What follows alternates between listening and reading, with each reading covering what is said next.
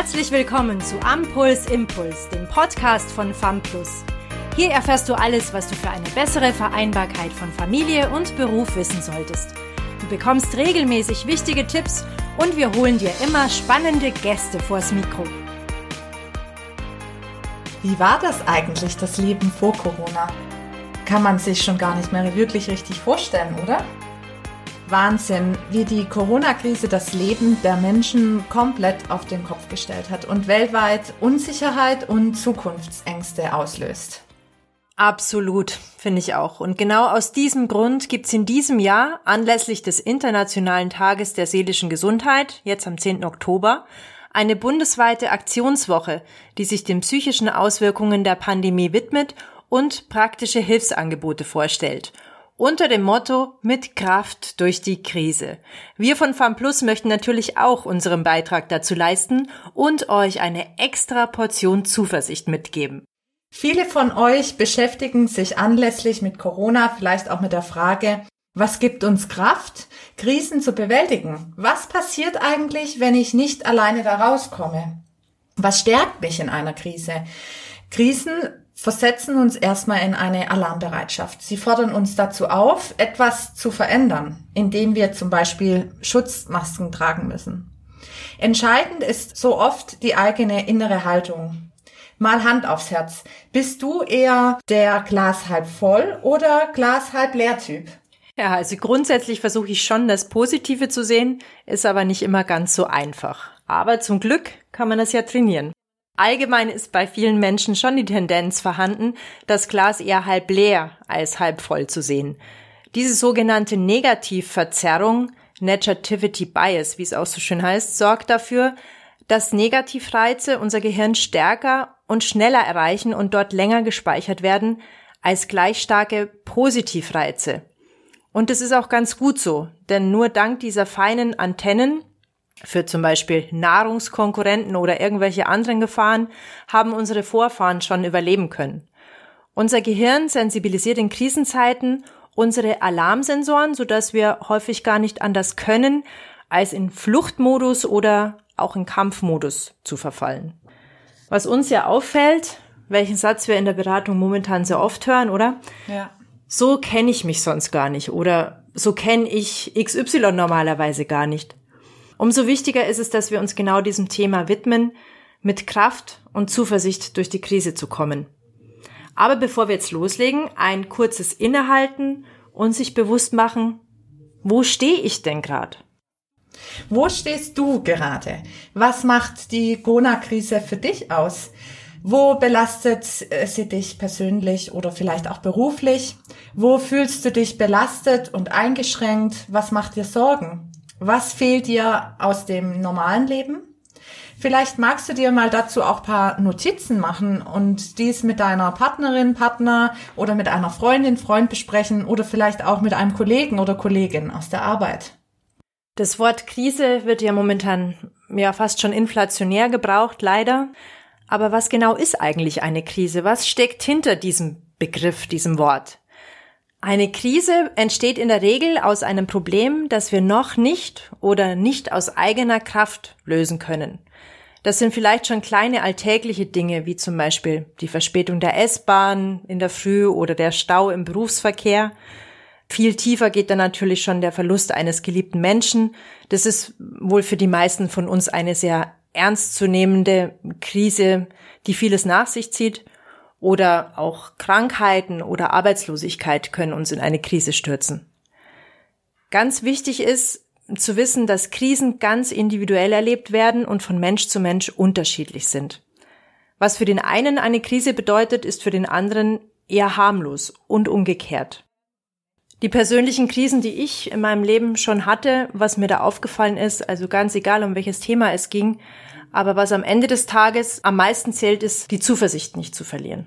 Ja, klingt leichter gesagt als getan, aber das ist entscheidend. Die Zuversicht ist ganz wichtig. Und vielen Menschen fehlt ja derzeit die Zuversicht. Sie verlieren ihren Optimismus. Vielleicht hast du in diesem Jahr besonders häufig gehört, bleib positiv, sei dankbar oder besinne dich auf deine Stärken. Aber wir wissen auch aus unseren Beratungen, dass solche Hauruck-Aktionen je nach psychischer Verfassung gar nicht immer möglich sind. Und noch dazu wirken sie oft aufgesetzt, sind nur kurzfristig effektiv äh, und ein anstrengender Kampf. Wie bleiben wir nun in dieser Krisenzeit zuversichtlich? Was gibt uns Kraft? Ja, gute Frage. Zum einen geht es in jedem Fall um die innere Haltung, um das innere Mindset, einen neuen, bewussten Blick auf sich selbst zu entwickeln. Die Idee, dass wir unsere Klienten drin bestärken, ihre Schwierigkeiten zu akzeptieren und mit sich selbst achtsam umzugehen, die ist für uns Therapeuten natürlich nicht neu. Mhm. In unseren Beratungen geht es nicht primär um Symptome wie Angst oder Niedergeschlagenheit, Depression und so weiter, sondern vielmehr darum, Menschen mit seelischen Problemen zu unterstützen, ein Leben zu führen, das sie sinnvoll finden. Weil wenn ich was sinnvoll finde, dann habe ich automatisch auch wieder mehr Zuversicht. Bedeutet aber auch, dass man Leid und auch den Schmerz nicht um jeden Preis wegmachen will, sondern dass man es eben zulässt. Es gilt als wissenschaftlich belegt, dass Leid und Schmerz sich eher vertiefen, wenn man versucht, es wegzuschieben. Was heißt, wenn Menschen eine andere Haltung zu sich selber einnehmen, zum eigenen Leben und auch zum eigenen Leid, das akzeptieren, so wie es eben nun mal ist. Dann nach dieser Akzeptanzphase lernen sie auch, ihre Schwierigkeiten anders zu sehen und dann im nächsten Step anders damit umzugehen. Ja, das stimmt. Das habe ich auch erlebt. Denn gerade während Corona und diesem Lockdown hatte ich einen Kreuzbandriss. Ist jetzt vielleicht keine schlimme Krankheit, aber dennoch war es für mich einfach eine Zeit, die auch nicht einfach war, weil ich bin vom Typ Mensch her jemand, der sehr aktiv ist, viel draußen ist in der Natur. Es liebt, sich zu bewegen und äh, da habe ich erstmal lernen müssen, Geduld zu üben, ja. Und das war nicht immer so ganz einfach. Und es gab auch wirklich tatsächlich manchmal Tage, wo ich so wirklich richtig genervt war von der Situation, dass ich Krücken habe, dass ich eine Schiene tragen muss. Und da wurde ich schon tatsächlich auch wirklich in meiner Wohnung teilweise laut. Meine Nachbarn, die dachten vielleicht auch, die hat hier ein bisschen ein Problem. Aber das gab es. Ja, und das ist auch gut so, weil es ist wichtig, dass man auch mal jammert, ja, in Anführungsstrichen. Auch das ist nicht immer negativ. Man darf mal jammern. Das ist in Ordnung und das ist wichtig. Was wir in unseren Beratungen auch immer erleben, dass man meint, gewisse Gefühle, wie zum Beispiel eben die Wut oder auch die Einsamkeit, die Hilflosigkeit, äh, was auch immer, die dürfen nicht laut ausgesprochen werden, ja, weil wir wollen ja perfekt sein, wir wollen funktionieren. Geduld, die du gerade angesprochen hast, ist äh, natürlich ein Riesenthema. Viele von uns sind sehr ungeduldig. Aber es wäre ein falscher Ansatz zu sagen, man darf das nicht rauslassen und in einer Krise vor allem total kontraproduktiv. Also die Gefühle wegzuwischen, das hilft uns erstmal gar nicht weiter, sondern wir als Berater jetzt versuchen unseren Klienten zu helfen, die Fähigkeit zu erlangen, eine empathische Haltung gegenüber uns selbst, aber auch gegenüber allen Gefühlen, Gedanken und Problemen einzunehmen und diese eben auch anzunehmen. Die dürfen da sein. Denn Selbstmitgefühl wirkt sich positiv auf diese psychische Gesundheit aus und kann seelische Entwicklungsprozesse stärken. Es geht vor allem darum, bei Selbstmitgefühl die Haltung zu sich selbst zu verändern. Man kann systematisch üben, sich selbst freundlich zu begegnen erster Schritt ist, schönen und leidvollen Gefühlen oder Situationen, die man gerade erlebt, grundsätzlich sich mal zu öffnen und diese zuzulassen. Und wir haben heute aber häufig den Anspruch, das hast du auch schon genannt, Doris, dass wir das Gefühl haben, uns muss es permanent gut gehen. So verdrängen und unterdrücken wir alle unangenehmen Gefühle und es ist mittlerweile auch wissenschaftlich belegt, dass Leid und Schmerz sich eher vertiefen, wenn man versucht, diese wegzuschieben. Also wer gegen das eigene Leid nicht mehr ankämpft, hört auch eher auf sich und dafür tut man sich dann nicht beschimpfen oder sich auch verurteilen.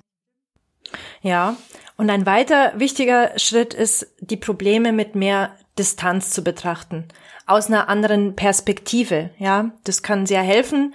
Man nennt es in der Fachsprache das Problem externalisieren, also sozusagen auszulagern. Und es gibt ein sehr schönes praktisches Beispiel. Auch bei meinen Kindern hatte das schon sehr oft Erfolg. Und zwar gibt es diese Sorgenfresserpüppchen. Und da äh, ist vorne so ein Reißverschluss dran und da kann man alle Probleme, Sorgen auf einen Zettel schreiben. Also ich lagere das Problem quasi aus und kann das dann in diesen Sorgenfresser vorne reinstecken und wenn man ganz viel Glück hat, dann frisst der Sorgenfresser auch die Probleme. Ganz einfach, was dahinter steckt, ist die Idee, dass wir erkennen, dass die Probleme oder die Krisen oder was auch immer, unsere Sorgen, Ängste nicht so sehr in uns verankert sind, sondern dass sie ausgelagert werden können. Und dann schaffen wir es automatisch besser, auch damit umzugehen. In der positiven Psychologie ist es ein zentraler Gedanke, dass man nicht an den Schwächen oder Problemen ansetzt, sondern an unseren Ressourcen und Stärken. Wir tun uns häufig gar nicht so leicht damit, unsere eigenen Stärken zu benennen. Warum ist es so? Weil wir von der Schule an meistens schon auf Bescheidenheit sozialisiert werden. Ja, das ist ja selbstverständlich. Und unsere eigenen Stärken erscheinen uns nicht so wichtig. Die liegen quasi in unserem toten Winkel, wenn man sie will, sodass wir sie gar nicht bewusst sehen können und erst recht nicht wertschätzen können. Stärken heißt übersetzt nichts anderes als Muster an Empfindungs-, Handlungs- und Denkweisen, die wir regelmäßig und häufig nutzen die uns eine gute Performance ermöglichen und uns im Gebrauch mehr Energie geben als rauben, weil sie zu unserer Identität gehören, zu unserem innersten Wesenskern. Und was genau sind nun Stärken? Die Stärken haben erstmal nichts mit Können zu tun, wie man vielleicht im ersten Schritt meinen könnte, sondern sie sind eher innere Haltungen oder auch Tugenden, ja, schönes Wort. Der amerikanische Psychologe Martin Seligman es war der Begründer der modernen positiven Psychologie, der konnte in Untersuchungen zeigen, dass Charakterstärke unsere Seele stabilisiert und sogar aufblühen lässt. Wenn man also seine eigenen Stärken kennt und einsetzt, führt das auf jeden Fall zu mehr Wohlbefinden.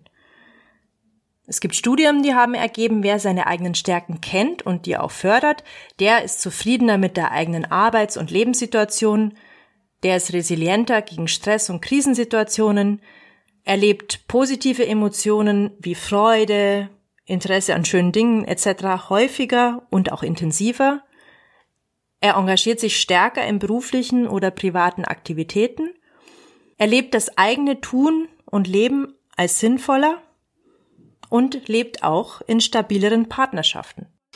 Daher nochmal auch die Frage, auch an dich jetzt konkret. Welche deine Stärken könnten gerade in Zeiten von Unsicherheit und Krisen besonders hilfreich sein?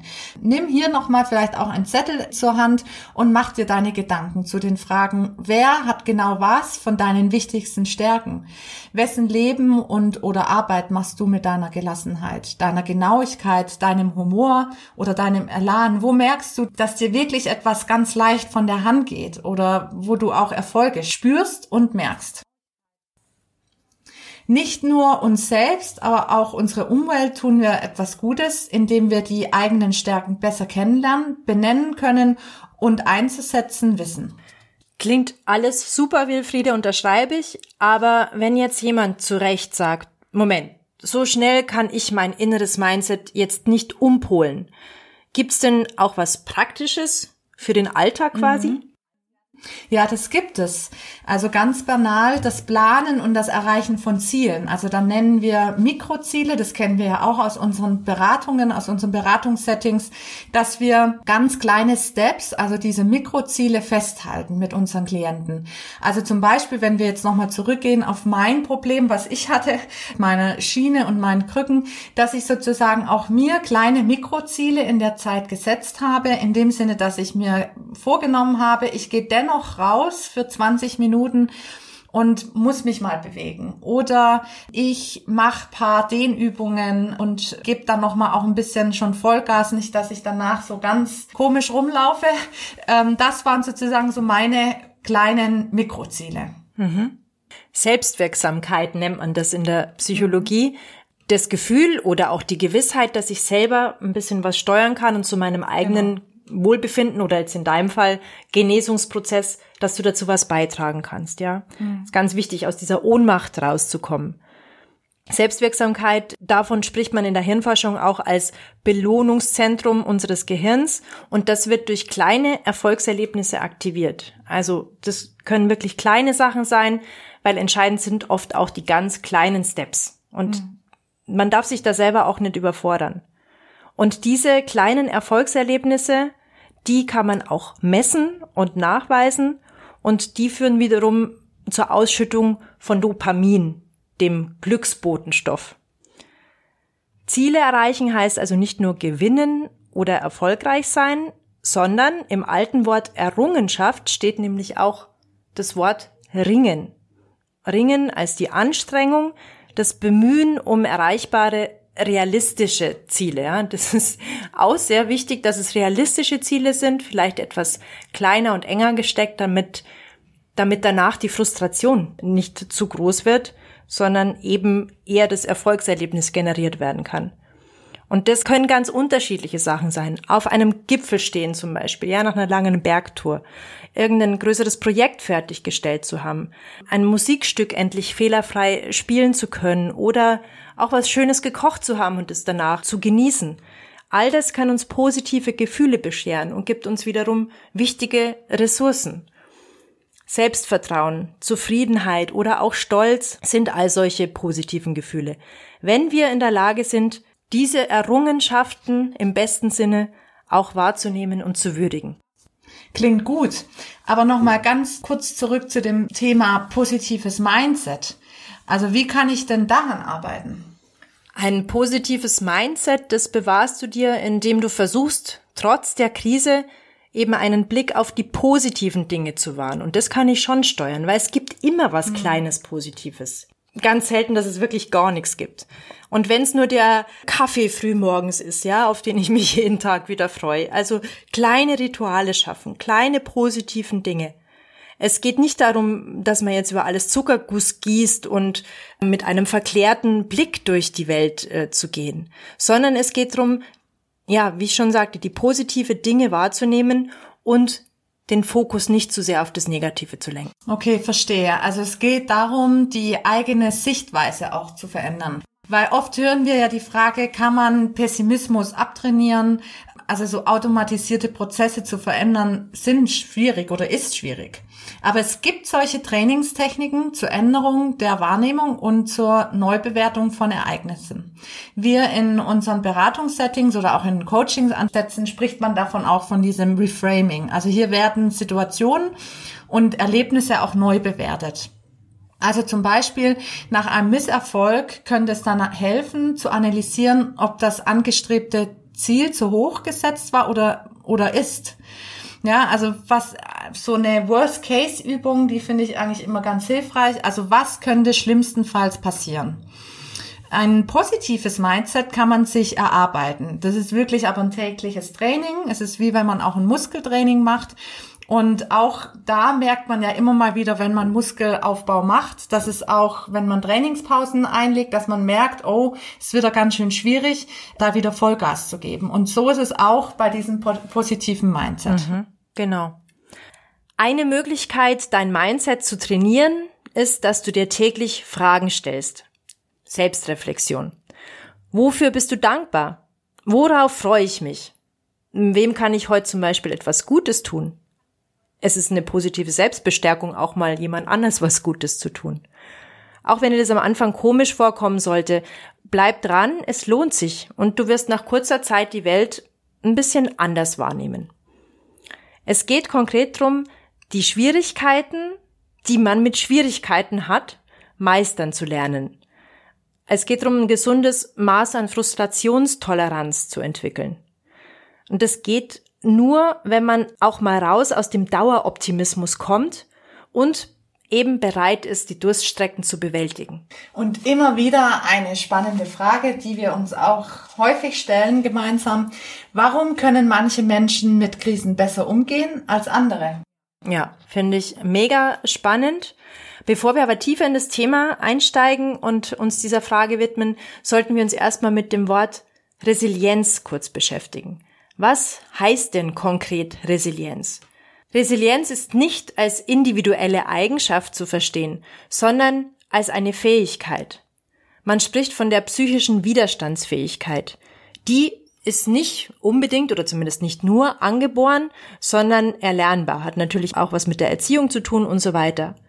Wichtig ist die Erkenntnis, dass die Resilienz sich nicht trotz widriger Umstände, wie zum Beispiel jetzt äh, Armut, Arbeitslosigkeit oder auch Verluste, entwickeln, sondern genau wegen diesen Herausforderungen, die diese negativen Bedingungen für unsere Entwicklung mit sich bringen. Es handelt sich also um die Aufrechterhaltung oder auch die rasche Wiederherstellung der psychischen Gesundheit. Resilienz ist übersetzt das Immunsystem unserer Seele. Um sich ein Bild vorzustellen, könnte man ja, sich einfach ein Stehaufmännchen vorstellen. Das passt ganz gut. Ist Resilienz in allen Arten von Stresssituationen gleich? Ist man auf Beziehungsstress genauso resilient wie auf Arbeits- oder gar den Corona-Krisenstress? Corona-Krisenstress, gut. Die Corona-Krise ist eine ganz andere Herausforderung, anders als alles, was wir bis jetzt kennen. Es handelt sich um eine kollektive Krise, mit der wir alle irgendwie kämpfen müssen. Der Gegner, der ist unsichtbar und den kann man auch nicht ganz greifen. Dazu kommt die soziale Isolation. Und letztlich vermischen sich die Krankheitsängste auch mit wirtschaftlichen Ängsten. Das ist alles sehr, sehr seltsam und ungewohnt und auch bedrohlich. Und trotzdem scheinen die üblichen Verdächtigen, sage ich mal, Resilienzfaktoren auch jetzt zu funktionieren. Also was sind es dann für Faktoren? Ganz entscheidend ist, ja, die Akzeptanz, das Vertrauen in die eigene Handlungsfähigkeit. Das Schwerste ist wirklich zu akzeptieren, dass es jetzt nun mal so ist, wie es ist. Das ist nicht leicht, denn schließlich gibt es viele Belastungen in dieser Situation. Die Sorge um den Arbeitsplatz, die Beschulung von den Kindern zu Hause. Aber wenn ansonsten alle gesund und beieinander sind, ist Akzeptanz die zentrale Fähigkeit in dieser Zeit. Ein hilfreiches Motto, das zum Beispiel Selbsthilfegruppen anwenden, ist, nur für heute schaffe ich das. Also kleine Steps, kleine Meilensteine, Tag für Tag. Jeder Tag ist eine neue Chance, auch wenn es vielleicht jetzt ein bisschen banal klingt, aber das ist so. Damit teilen wir uns die Herausforderung in überschaubare Etappen ein. Und es hilft sich auch klar zu machen, dass die Dinge auch in dieser jetzigen Situation irgendwann auch mal wieder anders werden. Aber ganz wichtig, für hier und heute schaffe ich das. Ein weiterer Faktor ist Optimismus. Der Gedanke, das wird wieder besser, diese innere Zuversicht hilft und die Fähigkeit zur Dankbarkeit kann man üben, wie wir vorhin ja auch schon gehört haben. Also Optimismus ist gesund, weil er uns vor Stress und Angst schützt. Wenn wir von Optimismus sprechen, dann gibt es aber dennoch auch genetische Komponente. Also auch entscheidend, wie haben wir unsere Familie, unsere Kindheit erlebt in der Hinsicht. Wenn Eltern Zuversicht ausstrahlen, beispielsweise auch nach Rückschlägen, und da nicht aufgeben, färbt es auch auf die Kinder ab. Also in der Kindheit und Jugend werden die Grundlagen dafür gelegt, ob jemand eher erwartungs- und hoffnungsvoll oder ängstlich und pessimistisch ist. Es gibt dazu dennoch auch noch eine weitere hilfreiche Übung. Also steck dir doch gerne mal morgens zehn Murmeln links in deine Hosentasche und immer wieder, wenn etwas Gutes passiert ist, worüber du dich freuen kannst, dann kommt eine Bohne in die rechte Tasche. Und am Abend schaust du mal, wie viele Murmeln liegen denn jetzt tatsächlich in deiner rechten Hosentasche.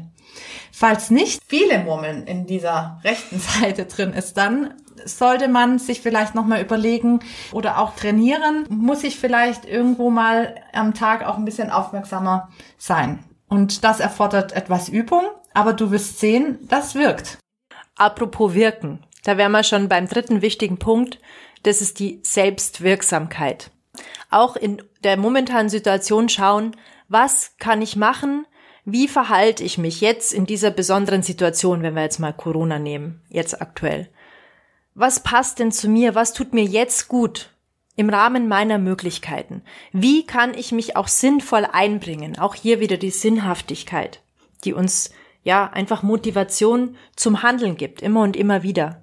Wichtig ist, raus aus der Opferrolle. Zu spüren, ich kann was tun und wenn es auch nur kleine Sachen sind. Und ein weiterer wichtiger Punkt, den finde ich auch in unseren Beratungssettings auch immer ein wichtiger Punkt ist dieses Hilfe nutzen und soziale Unterstützung auch durch Freunde oder Familie zu nehmen, ja. Auch ein Beispiel bei mir in der Zeit, als es mir wirklich nicht gut ging, war das für mich sehr sehr schwer Hilfe anzunehmen, muss ich ehrlich sagen, weil ich auch ein Mensch bin, der Selbstständigkeit liebt und ja, also ich ich brauche das irgendwie nicht, ich will nicht abhängig sein, aber da habe ich gemerkt, oh, mit Einkaufen ist tatsächlich irgendwie gerade schwierig, wo ich dann auch wirklich ganz bewusst auch auf Freunde zugegangen bin. Und es gibt einfach, das ist ein wichtiger Punkt, diese Hilfe auch anzunehmen und es zuzulassen. Und auch wir von Farm Plus natürlich sind auch jederzeit für dich da, wenn du da merkst, Freundin, Familie ist schön und gut, aber es tut mir dennoch auch mal gut, mit jemand ganz externen darüber zu sprechen. Ja, auf jeden Fall. Was wir eben schon angesprochen hatten, was ich jetzt auch nochmal wiederholen möchte, weil es eben so wichtig ist, sich die Strecke in kleine Etappen, in kleine Teile aufzuteilen, damit die gefühlte Strecke, die vor mir liegt, einfach nicht zu lang wird. Also sich diese Mikroziele zu setzen und zu sagen, nur für heute ist dies und jenes wichtig. Für heute können wir fühlen und uns vorstellen, dass wir das hinbekommen.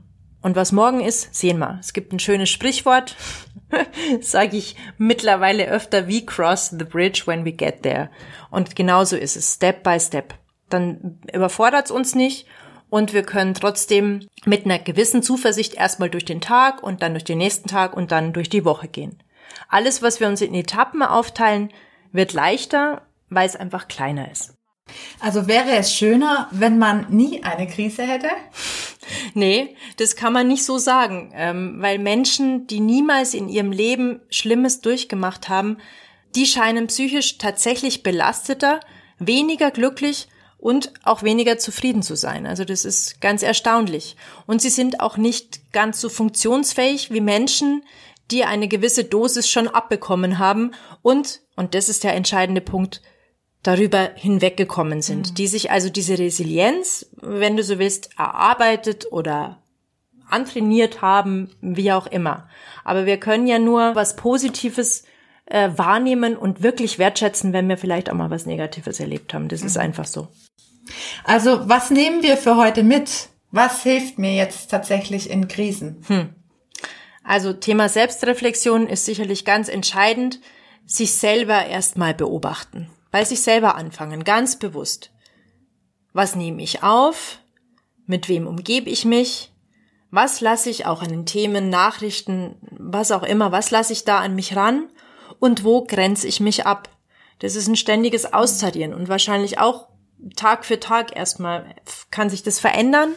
Aber wichtig ist, bin ich bei mir? Wie ist mein Mindset aufgestellt, mit dem richtigen Bewusstsein durch den Tag mhm. zu gehen? Lasse ich mich, äh, ja, zudröhnen mit den schlimmsten Katastrophenberichten oder kann ich bewusst auch mal andere Gedanken dagegen setzen und das kann ich schon selber steuern. Und am Ende geht es dann auch darum, die Dinge anzunehmen, die man nicht ändern kann und die Dinge zu ändern, die ich selber in der Hand habe, also ins Handeln kommen. Und da ist ein Punkt, in dem ich mir selbst etwas Gutes tue, meine Gesundheit, meine Beziehung pflege und auch andere helfe, erlebe ich immer wieder auch diese Handlungsfähigkeit und erfahre eine Nützlichkeit und auch mehr Sinn. Mhm. Und wie wir es eben schon gesagt haben, positiv denken hilft, hilft sehr, ist aber auch Arbeit und geht auch nicht von heute auf morgen. Ich kann es aber trainieren und mich dazu zwingen, so viele positive Emotionen wie möglich zu sammeln. Und auch sich auf die Suche nach einem höheren Lebenssinn zu machen, der sich nicht nur darin erschöpft, Geld für das tägliche Brot, Miete und Rechnung zu verdienen. Und ich schaue auf meine Stärken und Ressourcen und setze mir kleine Mikroziele. Was ist dein Mikroziel?